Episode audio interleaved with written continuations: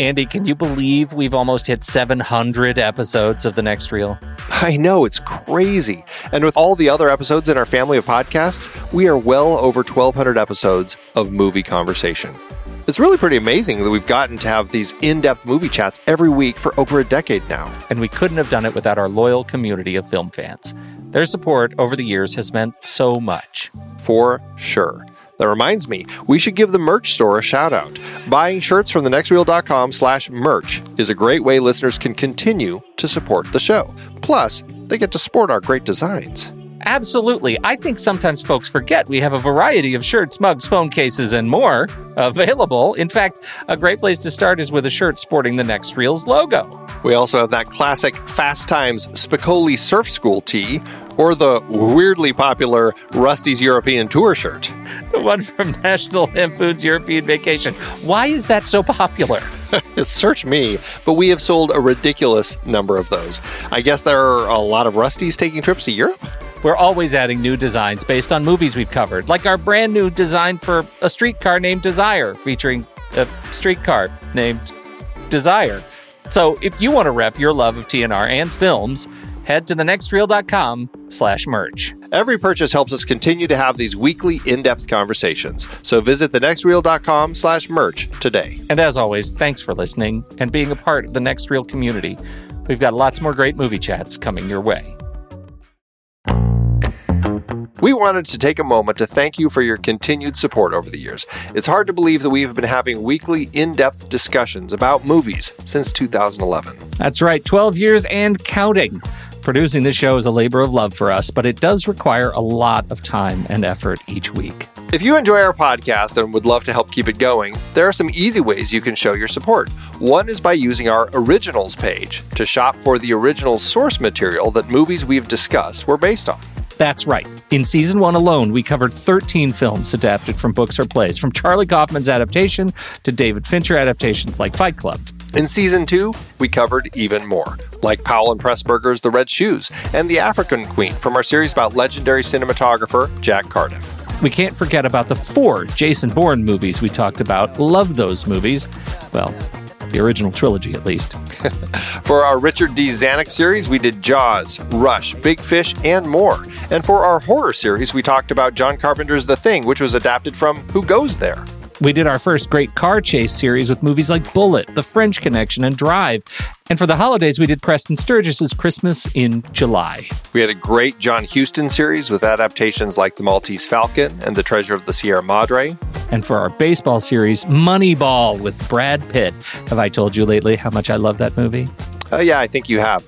Plus, our Magician series and Heist film series had adaptations as well tons of page to screen gems.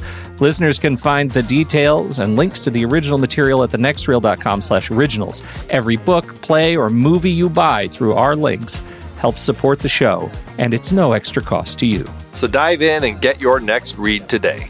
TheNextReel.com slash originals has all the films adapted from other sources that not only we have covered, but all of the shows on the Next Reel family of podcasts.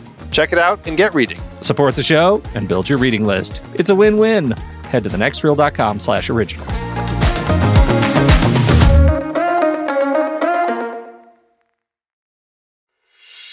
I'm Pete Wright. And I'm Andy Nelson.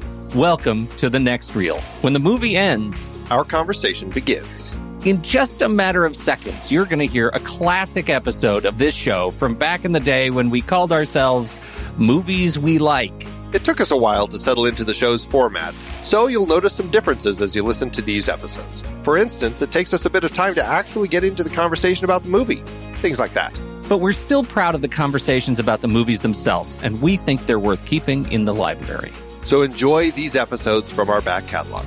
And you can become part of our Discord community, learn more about the show, and find out how you can become a supporting member at thenextreel.com. So thank you, everybody, for downloading and listening to The Next Reel. We appreciate your time and attention, and we hope you enjoy the show.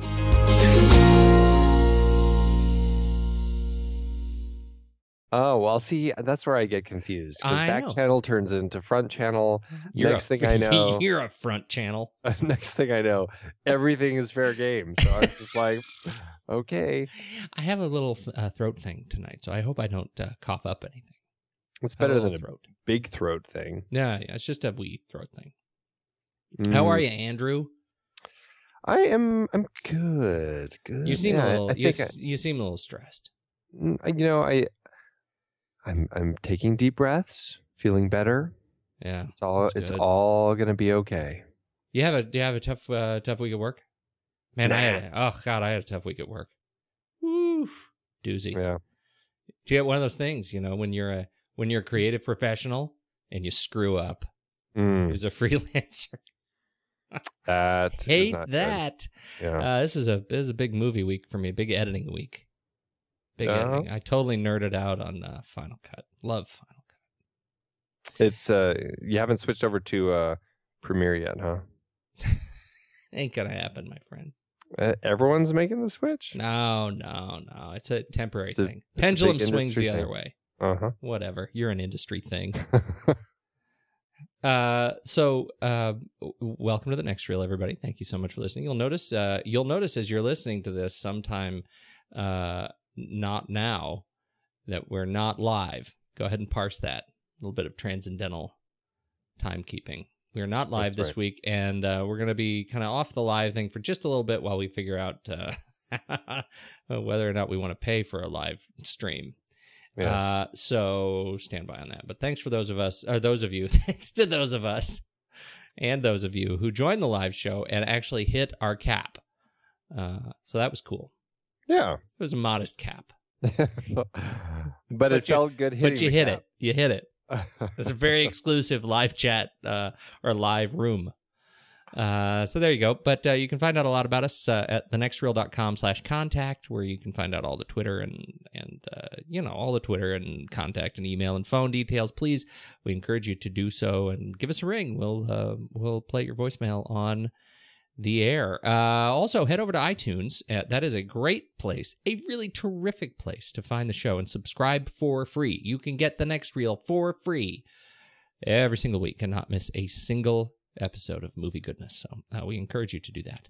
Uh, and leave us a review if you don't mind, because those five star reviews help. Uh, they have this whole cockamamie thing. It's a whole uh, algorithm, I think they call them, where uh, you know the more people who give the the nice reviews and the five stars, the more people who've never heard of the show will actually see that review when they search for things like movies. And uh, we sure would like uh, you to help us introduce them. You're like a matchmaker, is what you are. hmm I'm going to move on. And Uh, if, and if you do leave us a comment, we'll read it on the air, and we promise not to sing Matchmaker. I can't. I would never, ev- never, ne- in a million years, I would not make that promise. Oh, Are you out of your- Oh, sorry, sorry. I You I are guess you're right. nuts. Off your gourd. I forgot who I was talking to. I want to. I want to talk about summer. Can we talk about summer a little bit? Um, yeah, summer, summer from uh, uh, Serenity. N- Oh, Summer Glau. Wow, I could talk about her all night and day. Crazy kung But- fu summer. but not that summer. Nope, we're gonna talk about summer movies. I just have. I got a. We got a question. Uh, I I, I got a. Uh, I got a question on the Facebook from a dear friend of the show, uh, Amy, Mhm. uh, from. Uh, yeah, she's uh, she's uh, she's in one of the. Uh, um, where is she? She's in like not Chicago, but it's outside of Chicago in Illinois. Amy from Peoria. Amy from Peoria on the line, and she has this question outside of Ender's Game, which uh, hits November first, which I we haven't talked about yet, and I, we've uh, you know I've seen only some promotional stills from it, but I'm very. Have you read the book? Are you a fan of the book, Ender? You know, I have, but uh, I'm not a fan of the author. Yes, yeah, I know, but the the I- book was I- great. I I I feel like I'm gonna have to take the book off my shelf and and get rid of it.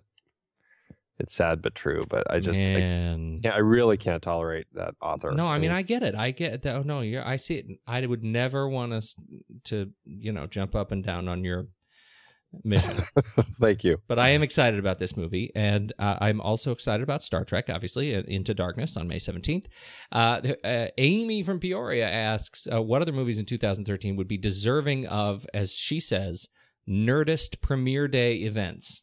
hmm And uh, I, that inspired me to ask you, my friend. I made a list of my top 13 between now and kind of the end of July, uh, and I want to see if I've missed any. That so you you think would be just important. just through the the summer, huh? Yeah, yeah, yeah. And so I, you know, Ender was didn't enter my list because I don't, you know, I Well, barely out- getting through the end of the week. So Well, and Ender's coming out at next Yeah. Thanksgiving anyway. right, right, right. That's that's a long past. Long, long, long, long past. Okay. So I- let me just give you my list in chronological yes. order. Okay. okay, all right. Now, some of these are not. So I, I actually, uh, this is my list of top 13. Not all of these represent films that I will be there opening night. Okay. Gotcha. All right. First one's coming up right away Trance. We talked about the trailer last week. Very excited for Trance. I'll be there opening night on that one. What about? Uh, well, sorry, it's your list. You go ahead. Yeah, the the challenge with that is Upstream Color, which also comes out April 5th. That's on my list as well. And it's, uh, and, uh, it, uh, you know, I, it's an opening weekend movie for me. Hmm. Okay. All right. Uh, it's a disaster, April 12th. Uh, it's not an opening night but I'm very excited for that one. I think it's going to be worth seeing uh, this summer. Uh, then we get into the big ones, right? The latter half of April, we got Oblivion, definitely going to be their opening. I think that's going to be fun. Iron Man 3, very high on my list. Uh, Great Gatsby, May 10th.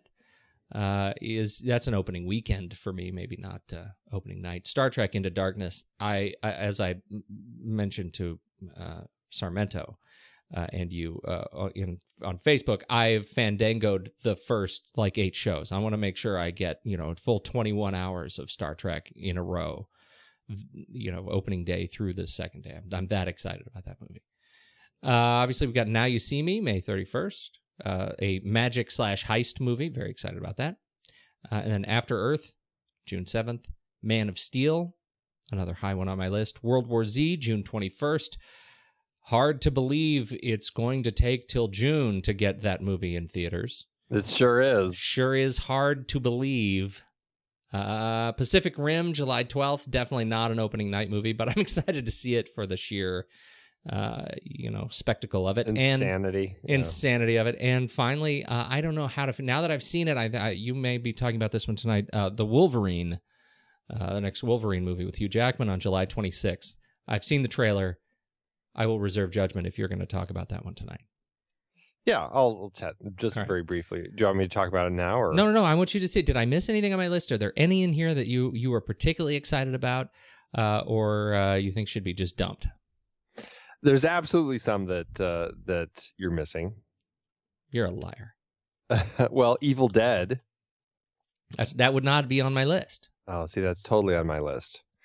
Okay. We're we're talking like nerd geek out films, right? I don't know. I'd I'd put that on my list. Okay. All right. Evil Dead. Uh, You mentioned Oblivion, right? Okay. Yep. and uh, I think in uh, I think you did a good job in May. I think you hit all the big ones in there. Um, uh, yeah, I, I would say the Hangover Part Three, but I, I think that because I kind of lost interest in Hangover Two, I think that the the nerd geek out factor is kind of gone from that one for me. That that was exactly my thought. I had exactly that thought. Yeah, yeah. Um, in June, uh, I think you hit the big ones. I think there's a yeah, no. Again, I think there's a little less interest in Monsters University for me now. I just I'm not so keen on the idea. It potentially could be, but I think it it's not for me. World War Z definitely. White House Down. I think that one looks uh, a lot more exciting than what's the other current White House uh, takeover movie that's out right now. I, I- pay so little attention to the White White- House movies. I Well, did. I one- did watch the White House Down trailer today that, that just came out this week. Uh, It looks more interesting than the the other one, the one that's out right now. Channing, I, Channing Tatum, Jamie Foxx. It's. I'm glad that you skipped Lone Ranger. So that was very smart of you to Yep. skip that one. Um, I'm certainly glad you skipped Grown Ups too. That definitely should not be mentioned Right. ever. Wolverine is definitely, I think, will be a fun one. I'm really kind of hoping it's going to be. Um, there's a um, in August. Elysium, I think, is another big one that you missed. Uh, It That's- didn't go. I told you I didn't do August. It's part of the summer, though. I I, I, said I, went through the I end know. of July.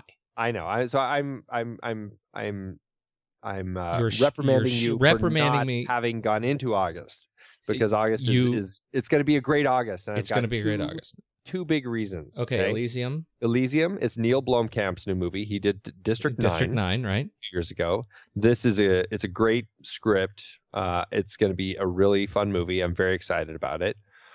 And then the other one that's exciting that um, has just been moved to August. Uh, I think. Oh, Jurassic Park 3D. No, it was mo- close. It's it's part three of the Cornetto, uh, the Three Flavors Cornetto trilogy. Yeah. The World's End has now been moved to August. So that for me is the big exciting thing that's happening. We're gonna have to do that one right away, aren't we? Just so we can finish that series. Absolutely, All right. can't wait.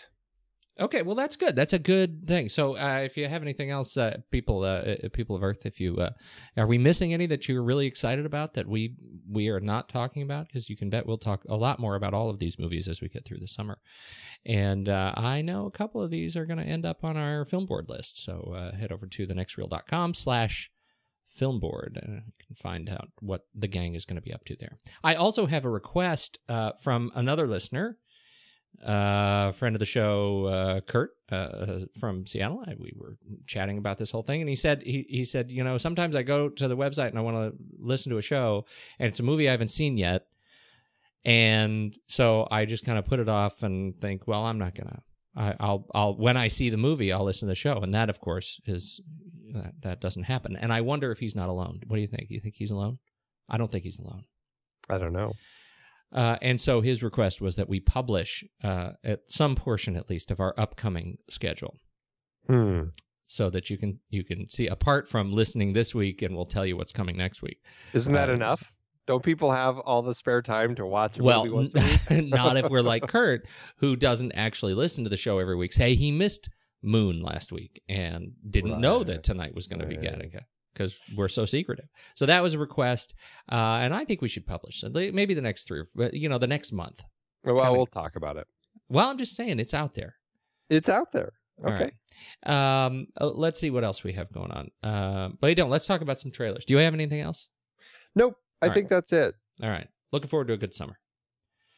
Uh, let's hear about. Let's hear what you're going to talk about. Your trailer. Well, I was yeah. I mean, you kind of already mentioned it. I I think uh, the the new trailer for the Wolverine looks pretty exciting. I'm kind of uh, excited to see what they're going to do with this. I thought the previous Wolverine movie, which was just Wolverine, um, was not really good. In fact, it was really quite bad. Not just as a story, but the effects, everything about it really just didn't work at all and I was really disappointed in it because I have always, I've never been a an X Men uh, comic book follower, uh, but I've enjoyed the X Men movies. I really enjoyed the Wolverine character and what they were doing with him. I think Hugh Jackman plays that character really well. I think he seemed to like the first time I saw him, it just seemed like he captured the essence of what everyone always seemed like told me what Wolverine was all about.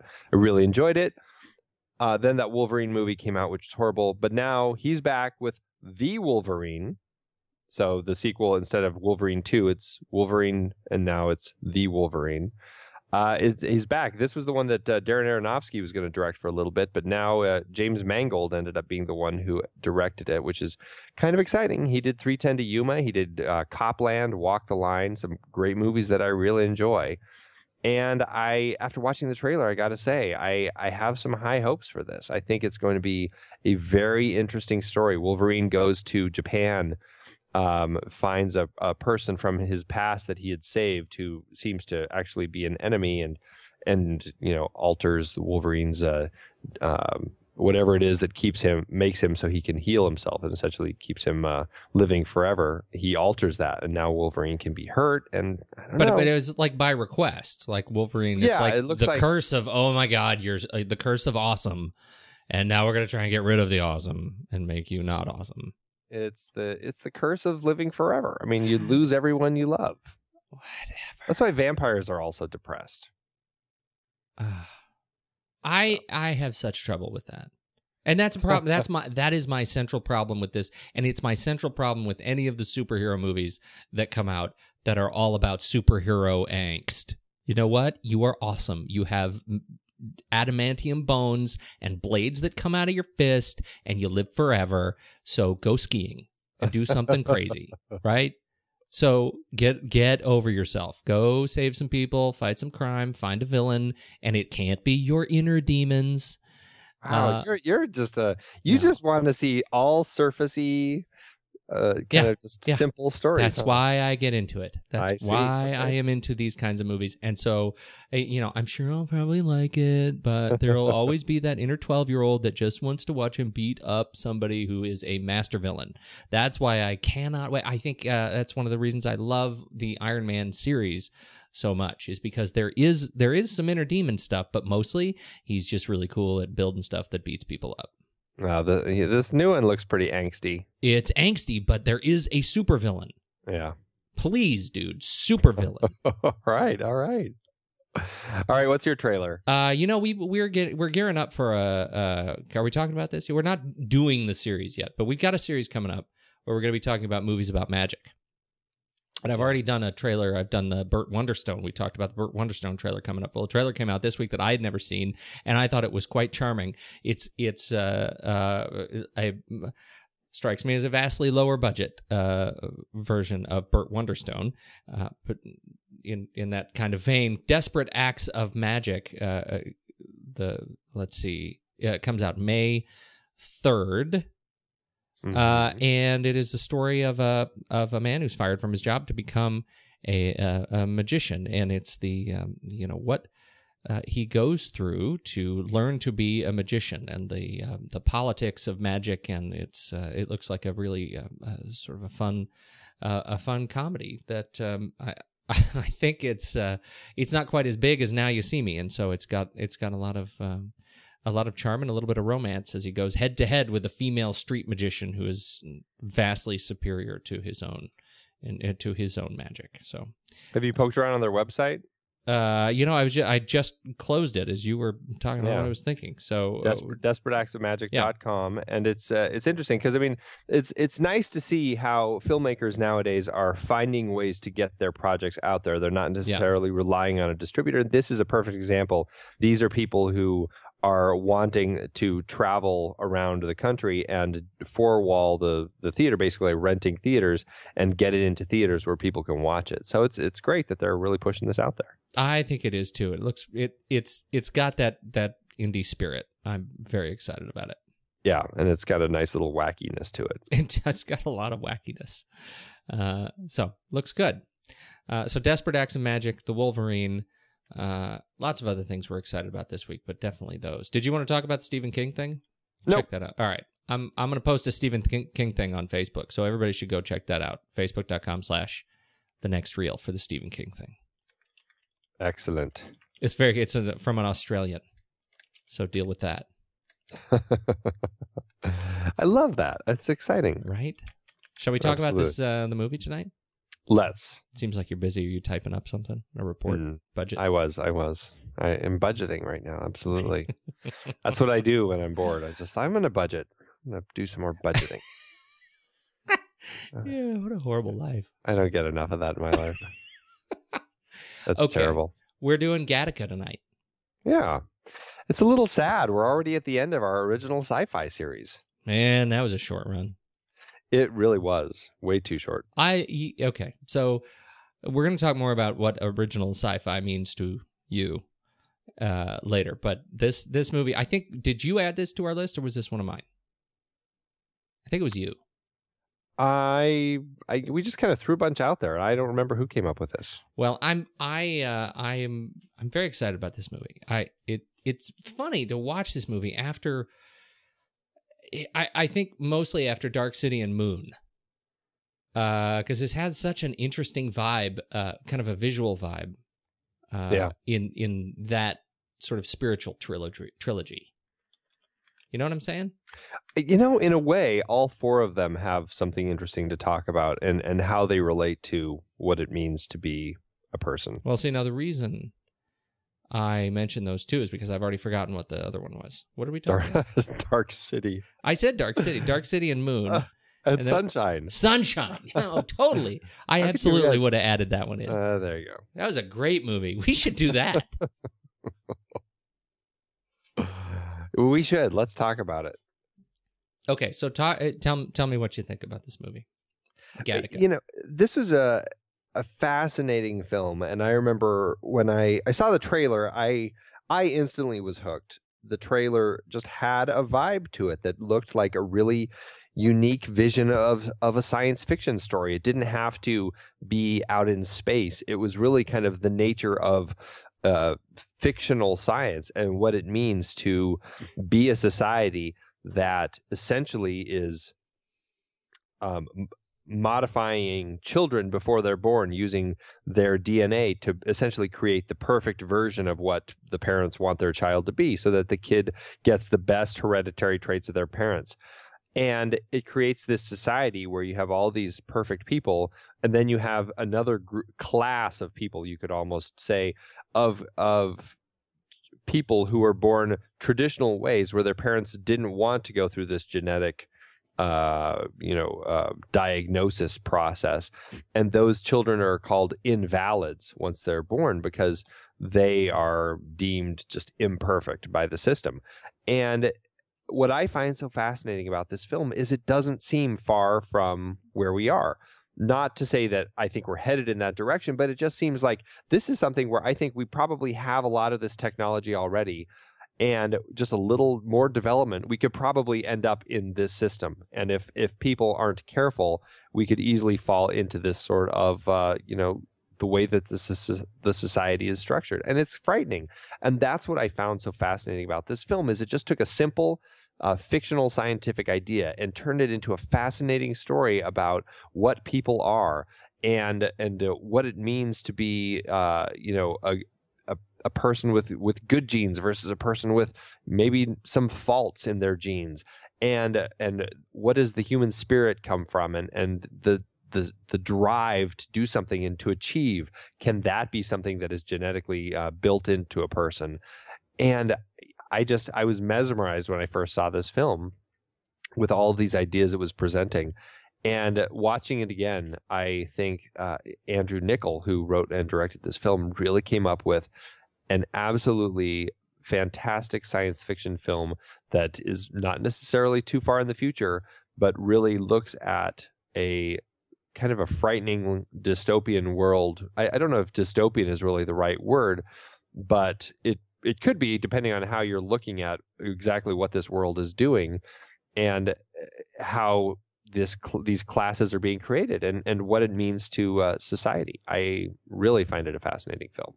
You know, I think it it I agree with you, and um, you know, there's I think a lot to love about what the movie challenges, and I think particularly because it's so the the topic is so close to scientific reality, or at least our perception of scientific reality. Um, it it's uh, it, it, in a way, and I think. I, gosh, there there was a fantastic quote. David Kirby is a is a bioethicist, or at least he was a bioethicist at DePauw.edu and wrote a paper in 2000 uh, on the bioethics of Gattaca. And in it, he he you know his his case is look, uh, there is a lot that goes on in in gene therapy that's really really good. Uh, but unfortunately, what one of the things that we know about science fiction and uh, typically science fiction and horror is that what people see in the movies, they tend to believe or you know form their kind of philosophical belief structure around uh, in reality. And you know his case is, and and he he writes a uh, lengthy discussion of, about um, you know about Gattaca's presentation of this stuff is that you know what it's it's uh, uh, it actually does a disservice to the science because it pushes such a, a, sort of horrific end to which is only one of many possible ends based on where we are in the technology right now. Yeah, and I don't know if it was him or somebody else. Actually, I think it was uh, somebody else. It was a it was in a review in when the film came out in the journal Nature Genetics molecular biologist Lee M. Silver said that all geneticists should see this film, if for no other reason than to understand the perception of our trade held by so many of the public at large. Which is exactly what you're saying. Yeah. it's like this is this is what people think that these geneticists are really doing. Right. Right. And and I think that ends up being sort of a um, that ends up being a, a challenge that the film, you know, that's not the purpose of the film. That's not why you know it, the, the film is out there to present a, a thriller and a drama or, or, you know around this world based on sort of near science and i, I think they end up um it, you know uh, my perspective is i think it's you know I think it's probably a good thing to address some of these possible horizons in film. Well- and I think that's kind of the role, the cultural role of film. And I, I think Gattaca is one of those examples that does it, um, you know, really well and pushes just the right envelope. Well, and it, you know, and that's what science fiction, good science fiction has always been, is it takes what's out there and it looks at what it could become. You know, that's that's kind of the nature of a Right. lot of these great sci-fi stories that that um, had been around for the last hundred years. You get these really interesting looks at something that's not too far from where we are, but if we go in that direction a little, and we just kind of, uh, you know, um, just kind of keep nudging in that direction, next thing we know, we could be in this world if we're not careful. That's what I really enjoy about these uh, science fiction films is it's not that far off. And you know, I I understand these geneticists getting kind of up in arms that oh these people don't know what they're talking about. This isn't what it's all about. It's like, well, you know, you're missing the point if that's what you're attacking the film for. The film isn't necessarily stating that this is what ge- geneticists geneticists are doing or working toward, but it's an idea, and and it's not. It's an idea that's, in a way, it's almost looking at eugenics and all of that sort of thing. It's just looking at the modification of a, of a, of a people to kind of breed out imperfections and and the the morality of that. Right, right. And, you Uh, know, I was just going to say, like, it, you know, it it really is. It, it's looking at this one sort of philosophical ideal around behavioral sort of eugenics, and that that is that is the role of the film, and I think that's that's you know fascinating. And and Sony, um, you know, they went to great lengths to, uh, you knowing that this would be a a um, you know a film that that um, uh, pushed a lot of buttons. Uh, they went to great lengths to have just the right sort of sci- involvement from the science community. They had a, a, a scientist on board to help them, uh, you know, craft, make sure that the the message was presented uh, as a drama, and and uh, and they still ended up running ads in the USA Today, New York Times, Washington Post, and the LA Times uh, full page Gattaca ads, just posters from Gattaca saying "Children made to order." So, Mm. in no way sticking the proverbial foot in their um, in their collective mouths. That uh, it's um, uh, it, it still ends up being a uh, I I think a fantastic tribute to near science, and that's that is one of the things I was going to say. As uh, you know, you you you brought up this idea of the role of science fiction, and I think the role of of uh, original science fiction is um, that it it pushes. Uh, it pushes us to think about the things that are right here in front of us and make connections to the things that we that that we have yet to discover or yet to implement but it is it is in a way the most sort of uh, tangible and and that I think is what connects me to this film in so many ways and and it also uh, is what disconnects me to the film I think in in a couple of areas that I that I find that I don't need uh, Oh, yeah? in terms of the structure of the film, and I, I was surprised because I didn't I didn't remember this the these elements that I didn't I didn't really need. Like, uh, or or I would need more of right. So, um, okay, so the his birth right the backstory of his birth and and let me take a step back when you when you just listen to the voiceover there are so few films where I like the voiceover right Yeah. I love the voiceover in this film. I love the writing in this film. I think this Mhm. is uh, the this film. It's like music. I mean, the the the language. Maybe it's the combination of language and and um, you know Ethan Hawke's kind of um, uh, uh, sort of beatnik soliloquy kind of a uh, thing that he's got going on there. It's it is um, there there are pieces of language in this film that are are close to Hemingway and and um, I think the uh, I, I I find it fascinating to watch it as a as a science fiction film when it feels like such a throwback um, to other great literature. So I'll get more to that in a minute. Um, I I love the parental thing, right? mhm. I love that that exists, and and I love that it presents this um, uh, presents the angle of judgment about the parents. It says, you know what, we had this faith child Um, and and that's the whole that's the whole thing. If you haven't seen the movie in a while, you remember that Ethan Hawke is his character is um, is born. Uh, he's one of the love babies. Uh, that uh, he's born without any genetic modification, and as such, you know, once they type him as he is born, they realize that he's he's got a potential heart condition. And he's gonna he's gonna die at thirty, whatever. Right. Okay. So then they go back to have a second child and they do it the way you're supposed to do it in this sort of near future society where they do all the genetic tests and they go ahead and, and uh, the doctor goes in and says, well, here's kind of what we're planning for your baby and here are the choices you can make. And, and, um, uh, they say, you know, we just we just want the diseases fixed. We want to leave some things up to chance. And he says, well, really? You sure you want to do that? Because everyone else is doing it this way don't you want to make sure your child is is up to that that um, you know that level and and i as a parent that hits me straight in the chest every single time right Yeah. when you think of accommodations that you make in the classroom what does it take to make sure that your child is within the standard deviation of normal right Right. And here we are in an example of uh, this. I think what this this film paints is great example of of what that looks like. Uh, then and and so so far I'm totally in.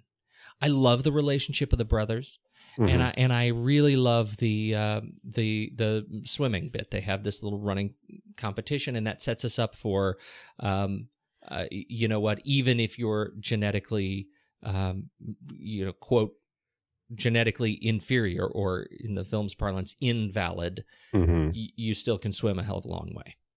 Right. um but then and then the movie takes this awesome turn and we see that Ethan Hawke is moving into this other world and then we we realize that there's I, I mean I at least for me I feel like I've moved on from that story. It was great foundational material for my believing in this universe that they've set up and now I've moved on and it and I hadn't thought about the fact that he had a brother Mhm. in forever and then it turns out to be the cop Right. right? And that felt just a touch on the nose for me. And yet, to throw back to Hemingway, that this whole thing, the whole search for the brother, the whole the brother's whole cause was, uh, you know what? I need a rematch.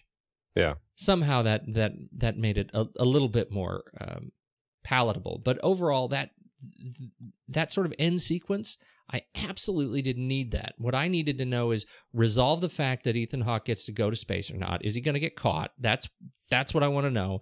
Right. Anything else is is um, you know a giant wet tank.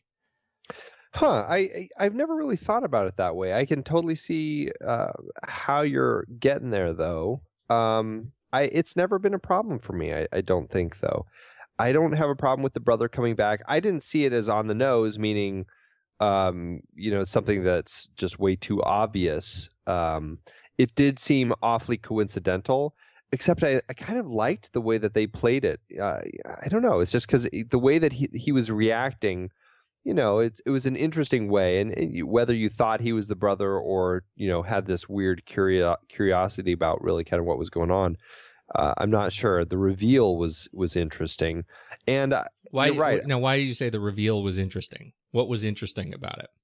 I don't know. I guess I guess just the way that they revealed it, it didn't feel like they were trying to make it like a big uh dun dun dun sort of moment. It just kind of the way that he calls his name out um I mean as the investigating the head the cop in charge of the investigation it's like he should have known the name because he knew the person who they were chasing. He knew the name of that that invalid that they caught the DNA from. You're talking about the Um, alley chase, right? Right. The al- when he comes out and they're hiding in the alley, and he looks down the alley and he senses that he's there, and he calls out his name, Vincent.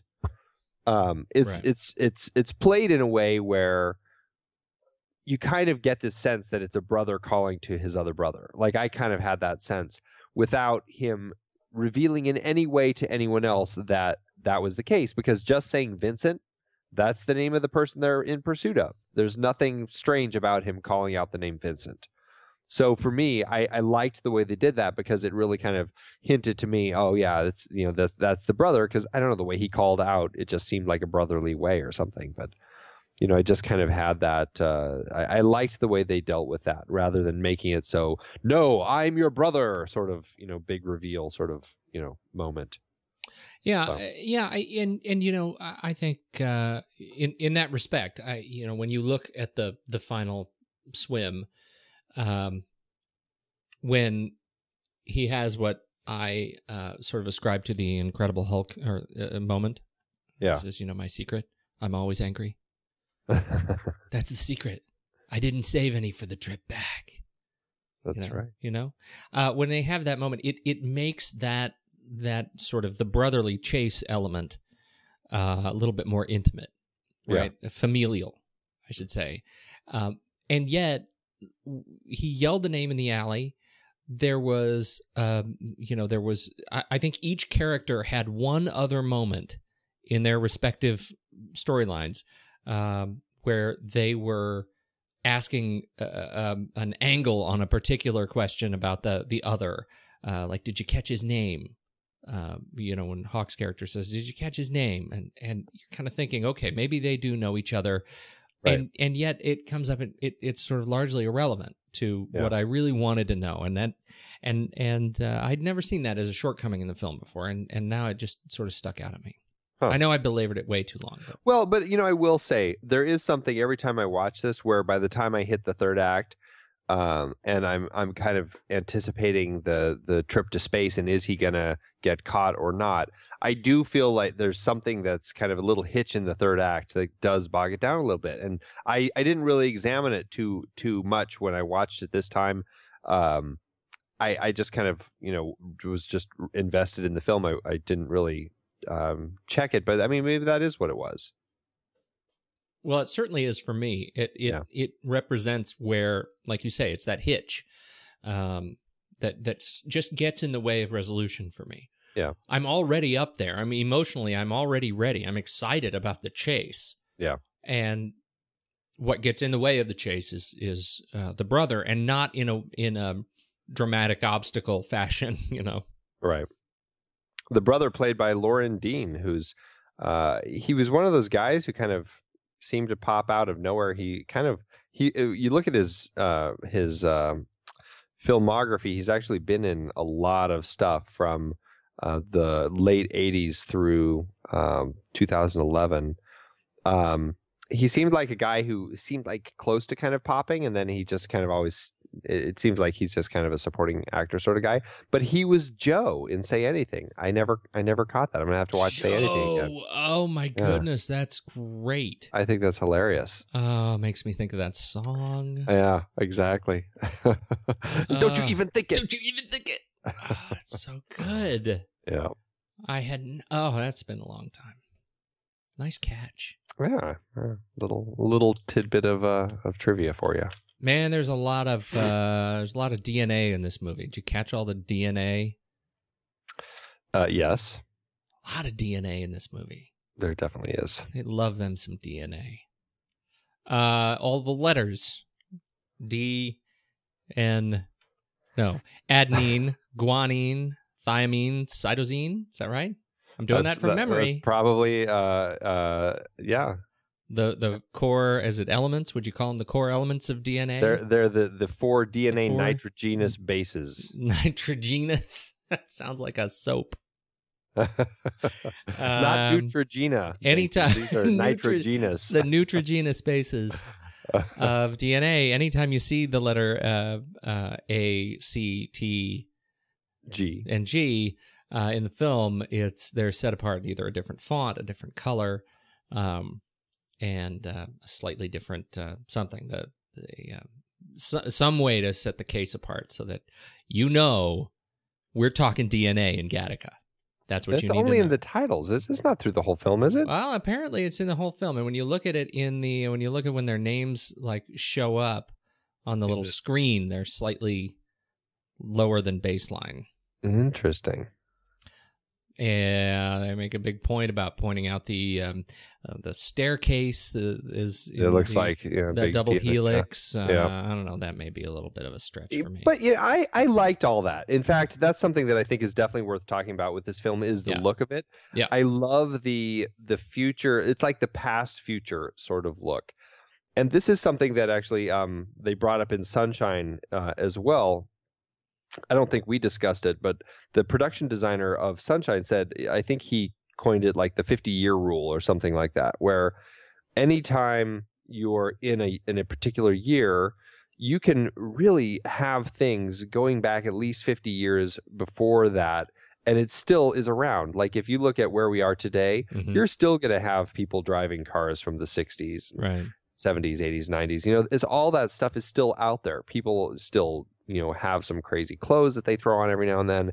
The looks, the buildings, it's all there. And so the the way that they incorporated like the Marin County Civic Center building that Frank Lloyd Wright designed in 1960 and the, you know, the uh The Uh, Otis, O- right, the Otis College of Art and Design. 1918.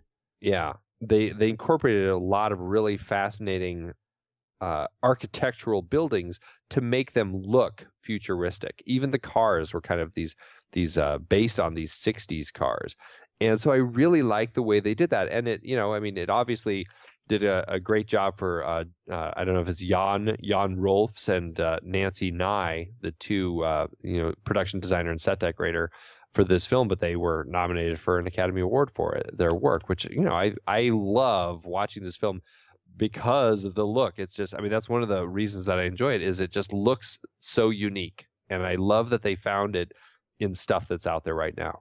Well, I absolutely absolutely agree with that. And the other thing I want to make note of is the um, is the costume design. Yeah. Uh, right. This sort of the film noir kind of a costume uh, costume design, particularly for the men. Uh, this sort of an androgynous suit style uh, in Uma Thurman. Um, the uh, I think that was such an interesting choice, and it doesn't strike you as interesting until they're all shot into space wearing their suits Yeah, right. right at, at, at first I- it's I- just a style choice right and then they're making now now they're making a statement Yeah. when you can wear a suit to space now you're making a statement Well, and it's interesting that these this group, the Valids, all of these people who are able to work at Gattaca, which in the in the context of the film is the name of the company that's that's doing all these space missions. Mhm. Um, all of those people are always dressed dressed in these fancy suits and all that sort of stuff. And then you look at the invalids like Ernest Borgnine, who kind of is the head of the the janitorial crew cleaning up Gattaca and they have their own uh, kind of just low end outfits the kind of the janitorial you know the grubby clothes. So it's interesting. It's that's it's it's not a drastic difference between the two but it's enough of a difference where it's it's clear that there's that delineation between those uh, those groups. It works uh, i think it works exceptionally well in this movie. In particular when you talk about the production design um, everything looks like it fits. Yep. It it just fits. And and this is another one of those incredibly visual films. The the locations that they found uh, you know we've already named uh, two of them the the other uh, you know when Uma Thurman and and Ethan Hawke are having their conversation in the uh, it's that Los Angeles cistern right? The the runoff. Yeah. Um, what do they call it? It's a ditch. It's essentially a gorgeous Art Deco ditch uh, in Los Angeles, and they're standing in it having a conversation about space and the framing uh, of this this sequence. Essentially, this sort of very wide two shot of these characters looking up Yeah. um, on a very bright day uh, with this giant scaffold over them um, of of just concrete structure is it, it really is it just sort of takes your breath away yeah it does uh, it is an extremely bold, uh, block heavy production design, and I, you know, as a result of this sort of uh, 1950s modernist, postmodernist, is that what it was then? Anyway, oh i don't know. Uh, s- this style, it was, it's Yeah. really moving. and and then taking that and finding the right way to shoot it. So it has kind of this this tech noir sort of feel. You know it's it's it's kind of bold in its in its monotonous look right it's got some very interesting strong uh solid colors throughout you know just just the way that you see the lights like that when he's walking uh, into the the rocket as i recall it's like that kind of that Mhm. light up tube almost with kind of the the the lines on the wall and just as he's walking it's just this this kind of this glow this bluish glow on everything. And i, I don't know how you pronounce the dp's name. Is it Slav, Slawomir Idziak that's my best You're, guess. and since you're the the uh, knowledge base of all things pronunciation. That's right. He's uh, he's Polish. Um, he's been around since uh, since 45. He's uh, done a lot of uh, work with uh, people like Krzysztof Kieslowski. Uh, he did Black Hawk Down for Ridley Scott. Um, unfortunately, he did King Arthur and Proof of Life. Um, poor guy, but he's all he done Harry Potter and the Order of the Phoenix, and you know he's a guy who's been around. He's done a lot of kind of these really kind of quiet Euro indie uh, art house type of films, and a lot of big Hollywood films. He really knows how to make a film look good, and I think Gattaca is just gorgeous from beginning to end. This is um, as I was watching it this evening. I'm thinking to myself, gosh, you know what? Yeah, uh, w- one of the things that made the artist so wonderful is this this just that high contrast black and white, and this is one of those films that I think uh, I could watch this in black and white, and I think it would have actually added to the film. It's one of those films that I think is that close to um, to making that sort of bold of a style choice in terms of of uh, actual you know cinematography. Right. Yeah. That would have been interesting. Would have been interesting. It's beautiful. Yeah. Uh, let's see. What else do we want to talk about in this film? Well, we should finish running down the cast. So we've Yeah. mentioned Ethan Hawke. We and haven't Uma talked about Thurman. Uma. Well, we even- about and- Uma. and Ethan and Uma, this is the film where they met. This is the film where they uh, ended up, you know, falling in love and getting married. And I can't quite remember how long they were married, but uh, for for a good number of years before it uh, it ended. But this is where it all started. right? Yeah. So, for It- those who are interested in Ethan and and it- Uma, It ended 2004. good. So there we go. yeah, there you go. Uh, Jude Law. This was one of his first. Uh, I mean, he had been acting a few years before this, but this was kind of a breakout film for him. In a kind of a year of a couple years of some breakouts, this was one for him. Great, great performance in this film. I really like Jude Law. He's got this. Um, he's the one who is kind of, you know, has this deal with with uh, Ethan Hawke's character Vincent. He's kind of trading his his DNA samplings of blood and urine and you know eyelashes and and, skin. skin. It's just like the worst things that you'd want to be carrying around in baggies. You know, he's got it all set for uh, Ethan to be uh, using to to prove he, he is who he, uh, he says he is. And but Jude Law um, uh, is doing all this because he had been in a car accident and broken his legs, and he's now uh, uh, paraplegic. And the the bitterness that he has in his character, I find so fascinating.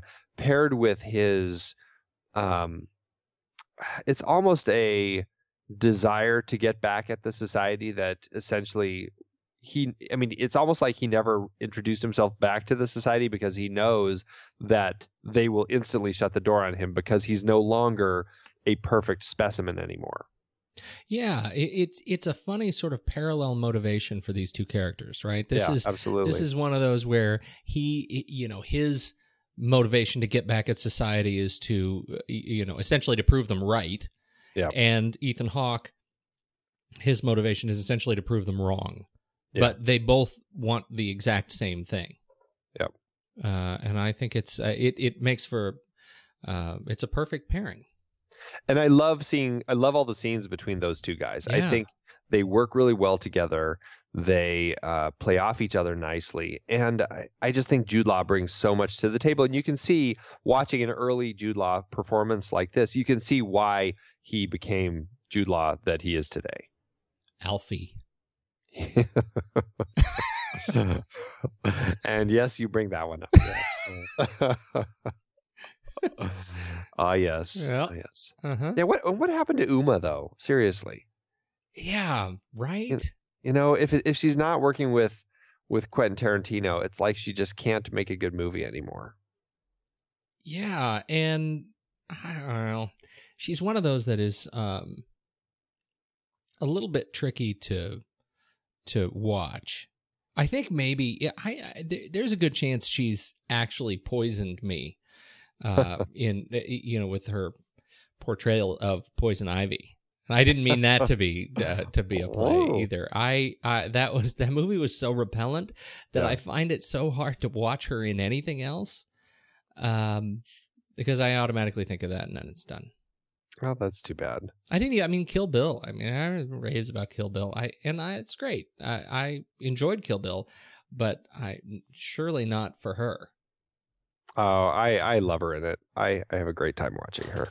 But I, I just I, I wish that she was in some more good stuff because you know I, I enjoy watching her and it's just she's not in enough stuff. What about my uh my super ex girlfriend? What you think Yeah. of that? yeah is that- see Is that a hit? That's something else that's just not good. Ah, she needs to be Fiction. in more good things. Pulp Fiction. That's good. You know what it is? Maybe it's that uh, it, it's that her style requires a certain um, austerity in performance. Yeah. I think that uh, that word for me keeps coming up when I think about uh, about Gattaca in particular. It's like every choice is made with this austere sensibility. What what are we going to do? What di- what choices are we going to make?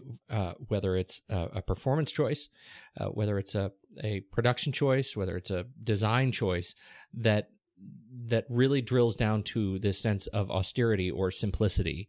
Yeah. Um, and uh, as a result, I think it's. I, I mean, just look at the desks, right? Look at the desks that these people work in. Right. It it takes me back immediately to uh, Christmas in July, right? And- Yeah, and I, I think of Brazil. I think Uh, of, Brazil, you know, right, Yeah, absolutely. those sorts of films, right? You got this this future where it's just these workhouses, right? and these are these are business people, right? These Yeah. are supposedly the valids, the the professionals, and what they do is they come sit down at a desk that doesn't actually have a desk; it's just a keyboard and a computer, and they type real hard all day.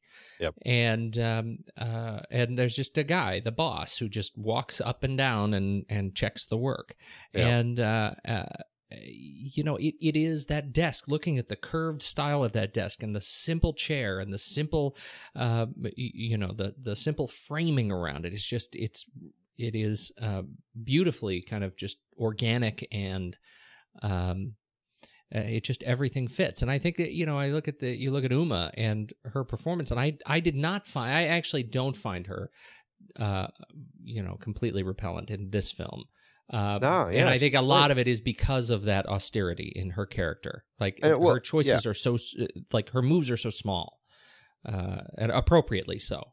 Yeah, no, and I think you're absolutely right. I think she does bring that to the table in this film, and it's a very, it's a much more controlled performance for her than in something like you know Batman and Robin. Uh, I just, I really enjoy that that austerity that you're talking about in her in this film. It really works for the type of people in this society, and she plays it well. So, she does, so does that uh, Gore Vidal. Gore Vidal is great as the director of the space program here. Uh, he's great. I love Xander Berkeley in this. I think he's great as this doctor with a you know with the son that he brings up a couple times. That you know it seems that you know there's got to be a reason he keeps bringing it up, and you find out at the end. Which It's is, nice. and that's the story that I want resolved, right? And uh, back to the brother thing, not to you know, again belabor that, but it's it's that's the story that I really wanted, and I it resolved so well. Uh, I I loved the moment that they have at the end when uh, Yeah. when it comes out that really he keeps bringing up the brother because the or the son because the son also has a defect and he knows Yep. that it's going to be so hard and not only is Vincent an astronaut uh, but he has a he's he's an invalid uh, Right. and he's he's going to space He's somebody who can give hope to these other uh, invalids or people with defects. Yeah, yeah, yeah, it's a great moment. Great moment. oh, it is a great moment Yeah. uh, and he's a he's a great character to watch Yeah, I always enjoy Xander Berkeley, and he's he's got some really funny bits in this because of his role. It's like every time he he's saying something, it's it just it's just sounding so awkward, but it, makes me laugh. His his stuff Oh really my makes God. me laugh in this. when he's talking about Yeah. he tells he tells Vincent that he has a fantastic uh, Yeah, uh, equipment package. package Yep. as he's watching him do the urinalysis. No, really, I wish. Uh. what did he- what's the? There's a fantastic line. He says, "I wish my parents would have ordered was- something like, or equipment like that for me." yeah, so uh, he's like, you got to have humor when you're doing this. Yeah. Uh, it just uh, it's good. He's good. Yeah. uh, Uh, Elias Koteas is Mhm. is great. Uh, we've chatted about him before in some of uh, Fincher's films. He's always fun to watch, and he brings an interesting vibe to a performance. And he does great as the father struggling with the idea of, you know, choosing how he wants to have his second son after his first Right. son ends up with these these conditions and everything. Blair Underwood randomly pops up as a geneticist, which is an odd little uh, odd little appearance.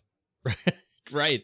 With a weird beard. Yeah, he has a weird beard. I didn't even recognize him at first. I'm like, oh, that's Blair Underwood. It's a beard of the future right there. Future beard. Uh, Tony Shalhoub is great as kind of the uh, creepy.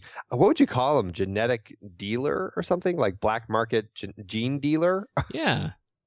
I mean, he's the one who sets up this whole uh, whole thing between uh, Ethan Hawke's character and Jude Law's character, and it's just an interesting thing that totally would happen if society went this way. You would have these black market dealers trading in people's genetic uh, elements, and it's uh, I, the way that he plays it is just very straightforward. It, it's like he sees nothing wrong with it. He's that's his job. Very interesting. I always enjoy watching Tony Shalhoub. Tony Shalhoub, um, yeah, he's yeah, I, uh, I'm, oh man, I, I just, I, he's one of those top, top, top character actors, uh, and I don't think I realized it until he brought it back to TV. Uh, Monk is just a, it's, it's a fantastic character. Yeah, really is. Yeah. Yeah. He's been great in a lot of things. He's He's, just been great. really great. Yeah. And then you've got, of course, Alan Arkin, who's always good. He plays the detective. Not enough Alan Arkin in this movie. Uh, you know, there's hardly ever enough Alan Is there really ever enough Yeah, Alan Arkin? That's right. Everyone could use a little more Alan Arkin in their lives. And uh, gosh, I think that's most everyone except the person that I missed in a very bit part. Maya Rudolph pops up as the, as the delivery nurse when when the kids are born. That's yeah. exactly what I was just going to bring that up. I'm I am trying to scrub to that moment because I didn't pick it up that she was in this until after I was looking at the credits. Right. Uh, that she's in this film and she's uh, it's so funny. The, the, one of the other nurses um, was also, gosh, who was it?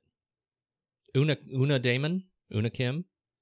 I don't know who that is. She was the other the other nurse, and she's been in a bunch of stuff. Uh, a Boy, she sure has.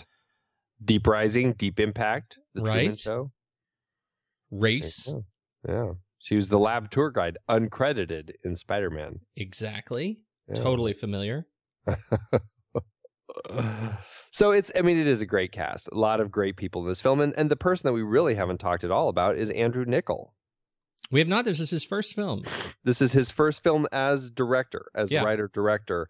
Um actually and then the Truman Show came out the next year, I guess, right? Yeah, Truman Show was 98. Yeah, I was thinking it was before this, Right. but it's actually after this. Right. which which he wrote and produced, but Did Peter not Weir direct, directed. Yeah. yeah, But Andrew Niccol's uh, from New Zealand, and uh, yeah, he uh, I, I'm not quite sure how he broke into the scene, but this was his first film, and then he'd written the Truman Show, and that got out there. And then he directed Simone, which was a bomb.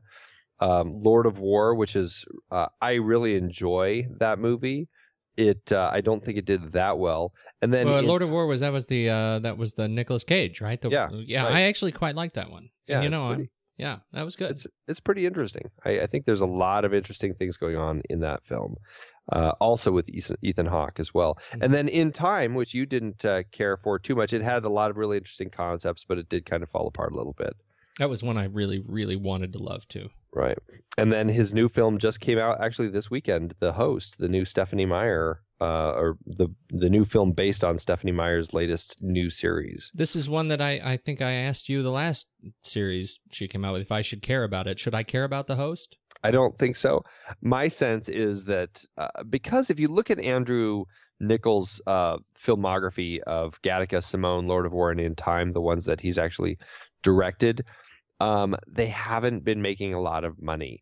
Um, I'll I'll get to Gattaca in a minute, but it, it, it was lost money. Simone didn't make much money. It made less than Gattaca. Lord of War did okay, and then In Time did better, but in in no case did he uh, he hasn't even broken 40 million uh, domestically for any of his budgets just not doing very well. Um, in time definitely um, it came close to it was about 175 worldwide. So i mean it, it made a little bit more but his films have not been doing well. So my sense is that uh, somebody said look let's get you on a big project where we can get your name eh, back making something good that uh, makes a lot of money. Um, and so there's the host, Hmm. Stephenie Meyer's new thing. All right. Get all those Twilight kids to go in and watch it. So, you know, I hope it does well for him. I think he's a a unique uh, filmmaker that tells some really interesting stories. The Truman Show, I think, is a really fascinating film. I would like to. I would like to see more of him. Yeah.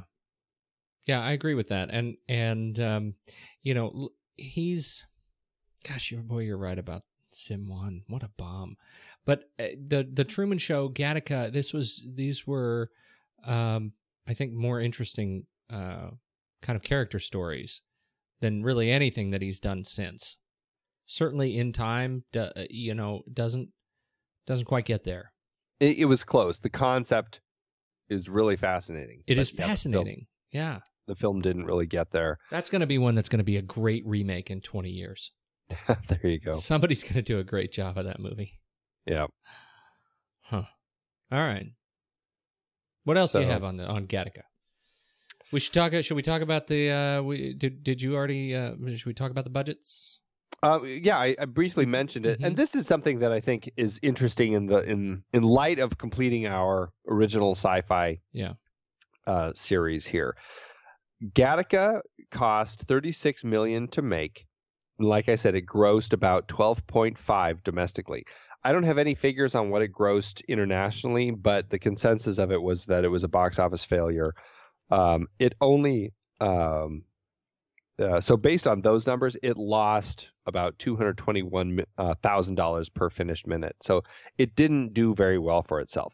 And in the context of the original film, uh, original sci-fi films that we picked, Dark City, Sunshine, Moon, and Gattaca, Moon is the only one that actually shows a profit when you look at the figures. The rest are all bombs, and and the profit for Moon is is very small. It, Right. You know, it looks like the total budget on that was eight point five million. Uh, the total gross was nine point seven. So it didn't make a ton of money. And I think this is what happens with original sci-fi. One, it doesn't seem to draw a lot of people for some strange reason. But two, it turns into something that um, because it's not making money, nobody wants to make a sequel out of it. Nobody wants to turn it into a spin-off TV series or anything like that. Gattaca actually came close. There was actual talk of a, a TV series happening from Gattaca, but it uh, it never ended up happening. But that was that was fairly recently. Yeah, that I mean, was that was in the late two thousands, right? I Yeah, mean, that's, um, I yeah, I mean that's a that's a really good point, and and so I wonder what is it that makes. I mean, besides the fact that we're you know that we're saying that these films these are are sort of um, I don't know how do you how do you define that? Are they too aspirational uh, for people to really wrap their heads around? Are they too? Um, I- I- think it's just, I mean, when people think sci fi, my sense is that people really want to get into a big, over the top, space spectacular, Star Wars style sci fi. That's my sense. And and maybe I'm wrong, but I mean, No, obvious. I, I, I was going to say I think you're exactly right. I I think there is this. Uh, I I think we're talking about um, popular sci-fi versus the sort of hard sci-fi or or you know sort of sci-fi for grown-ups. Yeah, it's it, what's the it's the genre film. People Right. want the genre film. They hear sci-fi, they want what the genre film means. They don't want it to be a drama set in a, a science science fiction world. I think that was one of the reasons that the Solaris remake with George Clooney uh, that Steven Soderbergh did. I think that was a big failure because of that. People were going in expecting a big sci-fi film. They're expecting a George Clooney film, whatever it was Right. they're expecting. They got this heavy drama that dealt with some pretty heady issues about um, the nature of man and the nature of you know uh, the ones you loved and getting them back and all that sort of thing. It was a really fascinating film, as is the original, but it didn't do very well. People didn't want that. People wanted you know uh, the next great uh, you know shoot 'em up in space movie. Mm-hmm. Yeah, waiting for the Millennium Falcon. Yeah. Yeah, no, I I can totally see that, and these. Uh, I- think that's one of the things that stands out for at least these four movies that we've done is that the story, uh, with the exception, uh, with the I think the exception of Sunshine, right, where they are specifically sending a bomb to the sun, Mm-hmm. um, really the the stories could you could move the elements of the story into a different setting and it would still be a good story Yeah, absolutely. Am I crazy there? I mean, uh, I you know you look at at um, I mean Gattaca certainly takes um, you know takes license with the genetic stuff, but we're talking about a you know this is a Romeo and Juliet uh, story. Um, you know at its at its core this is a this is the haves and have nots story and this is Right. this can happen anywhere Right. uh, and I think they they you know Niccol's execution of it here is made um, is made sort of more colorful as a result of the science fiction setting, uh, but not uh, exclusively because of it. No, exactly. But that's what's that's what's great about this sort of science fiction film is it gives you a really unique palette to use to tell these thinking man stories Right. about you know uh, challenging you to look at the nature of man you know whether it's the nature of uh, what it means to be a man uh, uh, of a person based on your genetics or what it means to be a unique individual in the world of cloning like in moon Mhm. uh, or what is it like to um, you know come face to face with what made you knowing that you know there's a potential end to everything that there is about us in sunshine how does that change your your philosophies or or uh, dark city. You know what is it that is is the human soul? You know it can can i take this person and put them into this person's life? Is it are they going to totally adapt to that? Or you know is there something more to a person? In every case there's a really interesting psychological look at what it means to be a person. Mhm. and I find that really fascinating in all of these cases. And the way that you can use the tools uh, within science fiction to tell those stories, I- think that's why it's an amazing genre. And I, I hope that more filmmakers uh, will challenge themselves to make this sort of science fiction film. Not to say the others aren't great, and not to say that you can't look at those sorts of things in bigger, um, more bombastic, typical science fiction films. But I, I really like this type of science fiction film. I think there's a lot to it. Well, I think that's uh, you look at Moon and Gattaca in particular. I mean, these are films that, um, in, in so many ways, the the we we take for granted the fact that it's. I mean, they tell us where what time we're in. You know, they tell us where we are, and the story is powerful enough, and the portrayal of these characters are powerful enough, and the the sort of ideals that the film is setting out to to um, uh, convince us in one way or another. Uh, the ideal of the film is is sort of the way it should be. It's strong enough that uh, that we let go of the fact that there's no Millennium Falcon, Right. and and I think that's an that's an important element that in so in in this film in particular, we don't go to space. Science fiction does not have to be about space. It doesn't, and and yet it is still a powerful futurist um, sort of a portrayal. And the the sparseness of the science, or I shouldn't say sparseness of the science, the sparseness of the fantasy elements, um, I, I think actually make it a, a stronger, more interesting film. Particularly when Yep. you're talking about you know digging into these ideas of identity. What is it that makes a person?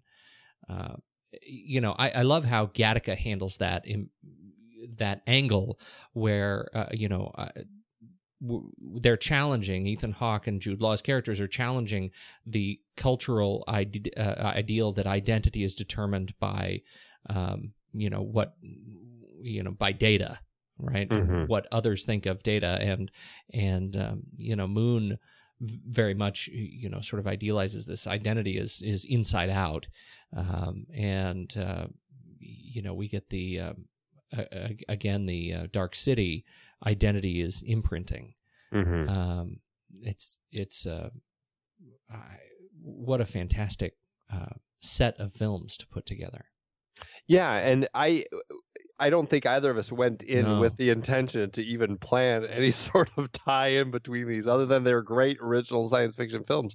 But it really ended up being a fascinating quadrilogy, yeah I guess if you will, of of films that really look at uh at you know being human. So yeah so Wow, what a great film. Yeah. Um all right. So, uh, you know, I what do you what do you think? Are we are we wrapped up with the the this year's series of original science fiction? I, well, I, I you mean, have I, you have a few more things. No, I actually I don't. I think we I think we rattled through all of them pretty well.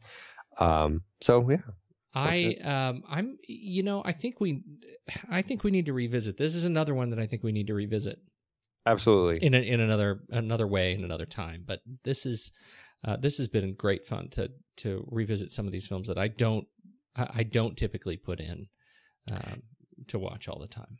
Yeah. And well, and you know, I would love to hear from our listeners. What are some of your favorite original science fiction films? Yeah. Um, you know, I I mean, it's unfortunate that I I hate saying it because it sounds so uh just it sounds so terrible.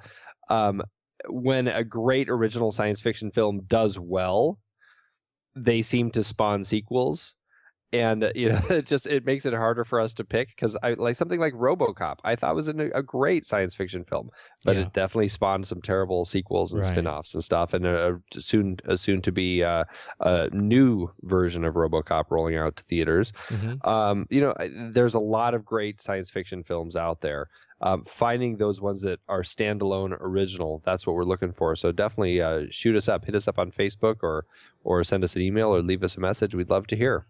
Absolutely. I um And what are your thoughts on these four films? We'd love to hear that as well. Yeah, the uh the and uh, gosh, well, I don't know. I keep in the back of my head. I keep thinking, you know, how do we fit Blade Runner in?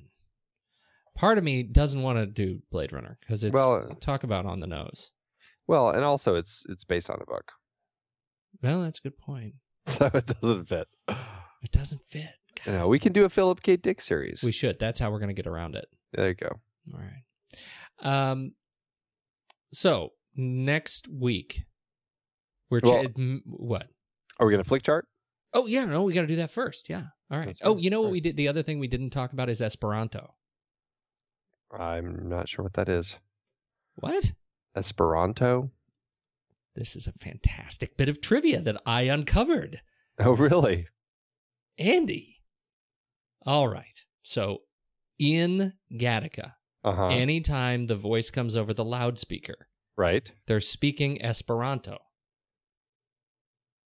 The uh, the completely made up language in 1887 created by L.L. Zamenhof.